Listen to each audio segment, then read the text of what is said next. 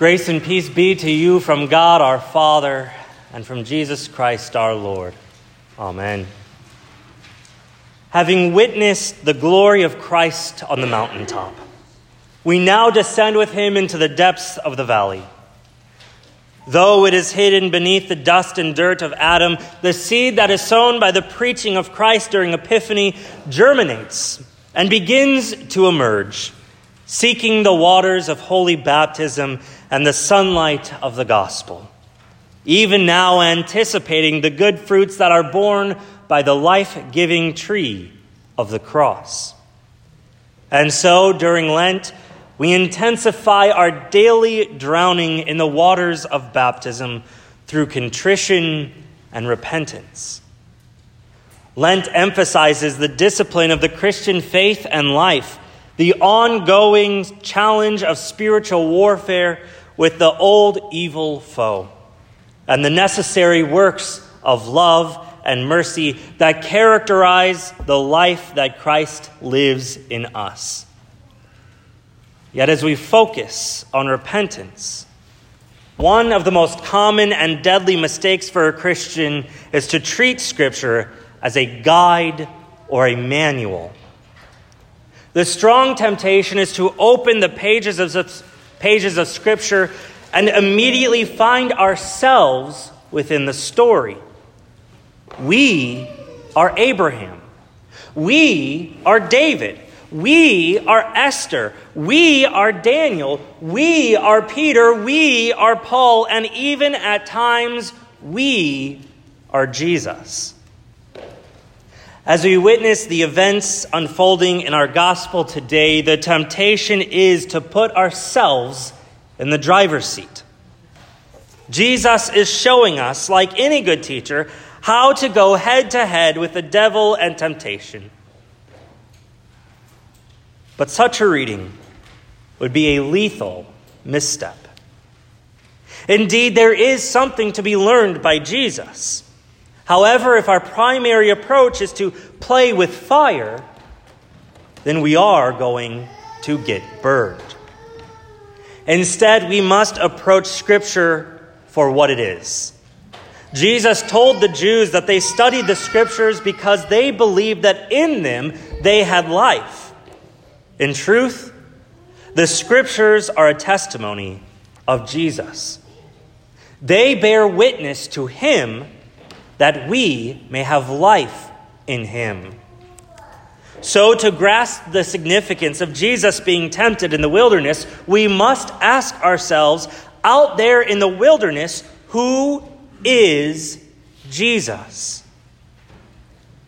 Matthew gives us a sense that, having heard the proclamation of the Father, This is my beloved Son with whom I am well pleased, and still dripping wet from his baptism, the Spirit propels Jesus into this direct conflict with Satan out in the wilderness. For Matthew, the baptism and temptation of Jesus are inseparably linked. So, for the question, who is Jesus out in the wilderness? The answer is rooted in the Father's proclamation that Jesus is his beloved Son. And what is Jesus doing that pleased his Father? He was humbling himself to be in the place of sinners. He was being baptized on behalf of the people. In his baptism, Jesus was anointed by the Spirit to champion, to be the champion of the people. And out there in the wilderness, that is just who Jesus is. He is the nation of Israel reduced to one. Long ago, through the prophet Moses, God said to Pharaoh, Israel is my firstborn son, and I say to you, let my son go that he may serve me. And long ago, God said through the prophet Hosea, Out of Egypt I called my son. Matthew takes notice of how, of how, in many and various ways, Jesus fulfills the prophetic words concerning the Son. As God's Son, Israel was brought out of Egypt and baptized in the Red Sea. Following that was a time of testing and temptation in the wilderness where they would prove what kind of sons they would be. So, too, Matthews offers us a profound understanding of Jesus as the one who stands for the many. He was called out of Egypt as a child and baptized in the Jordan, and now finds himself in the wilderness for a time of testing and temptation. Jesus is the sum and pinnacle of the Old Testament people of God. He is Israel. He is the Son of God. But why is Jesus the Son of God as Israel out there in the wilderness? Well, as their time of testing and temptation proved, the nation of Israel was a rebellious and a wayward child. They grumbled against God. They refused to trust in His goodness and mercy. And so Jesus is out there to take their place. Israel needed someone to represent them. Jesus is out there because Israel failed miserably. They made a mess of things. Israel did not live by every word that comes from God's mouth. They were happy to test him. And at times it seemed all too convenient for them to worship and serve some other God. Israel didn't, or Jesus didn't need, Israel didn't need an example. They needed a Savior. They needed a champion to come and deliver them out of their hopeless desperation. You see, Jesus is not out there in the wilderness as an example, he is out there playing cleanup. Jesus wasn't an example for Israel, nor is he an example for you. Now, don't get me wrong. We do learn from Jesus what a faithful and obedient child of God looks like. And we should aspire to be like him. But this, uh, this desire is the work of the Spirit within us.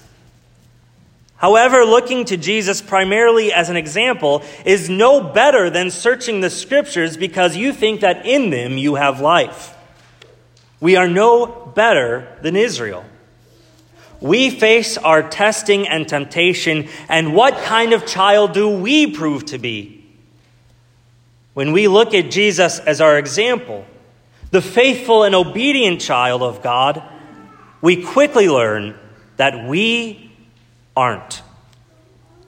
Do you use your power, vocation, and identity as God's child to try and make life easier?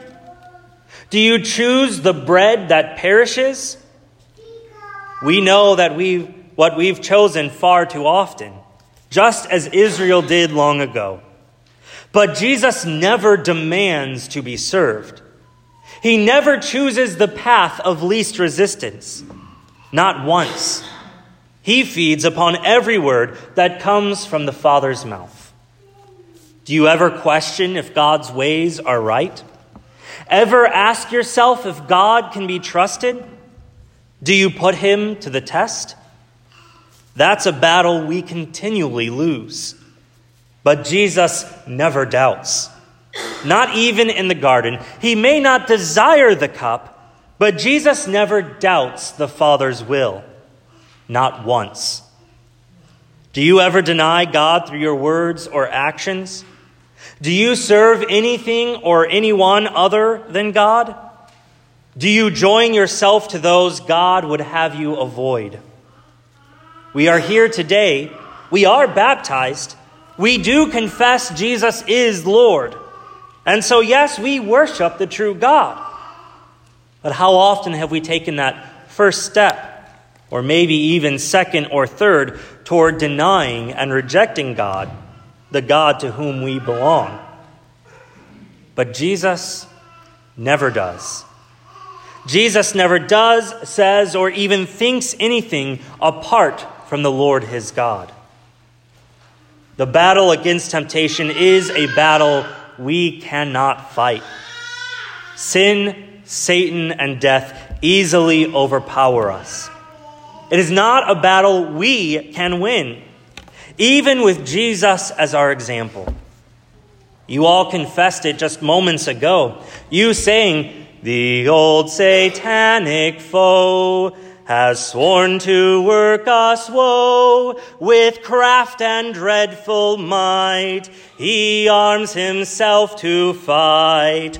On earth he has no equal. No strength of ours can match his might. We would be lost, rejected. But now a champion comes to fight, whom God himself elected. You ask who this may be. The Lord of hosts is he. Christ Jesus, mighty Lord, God's only Son adored. He holds the field victorious. Jesus isn't our example. Jesus is our Savior. He's our champion. There in the wilderness, Jesus takes up our cause and joins the battle against sin, Satan, and death. And he wins. He wins. He turns the dry place of our failure into an oasis of faithfulness. And this is why we are here, watching the battle that is not for you or me to fight. It's for Jesus. Only He can win. He has won.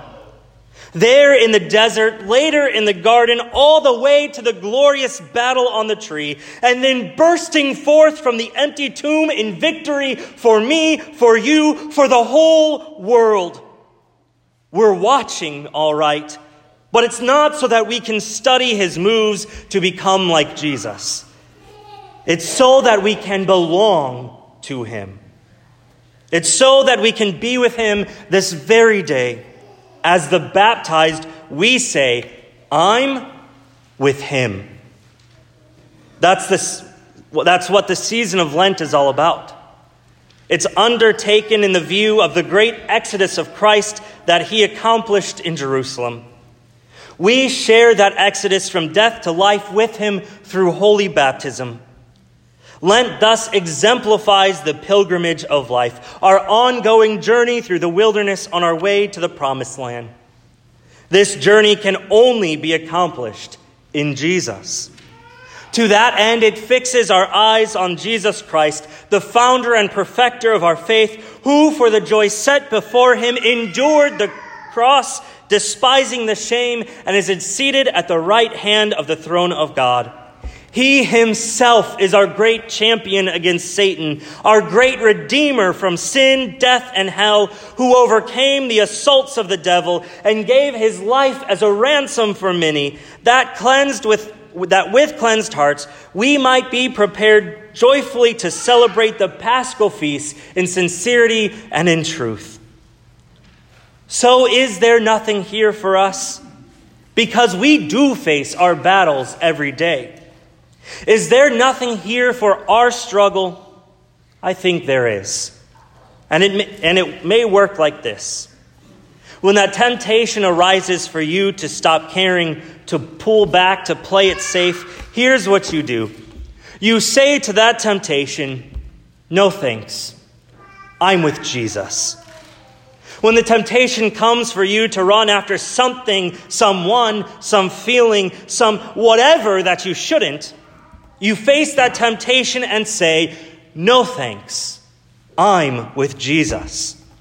And when the temptation comes for discouragement, to wonder whether it's worth it all, remember the faithfulness of Jesus for you and say, Yes, it is worth it because we are with the faithful one. We are with Jesus. Amen. And may the peace of God, which surpasses all understanding, guard your hearts and your minds in Jesus Christ, our faithful and victorious champion. Amen.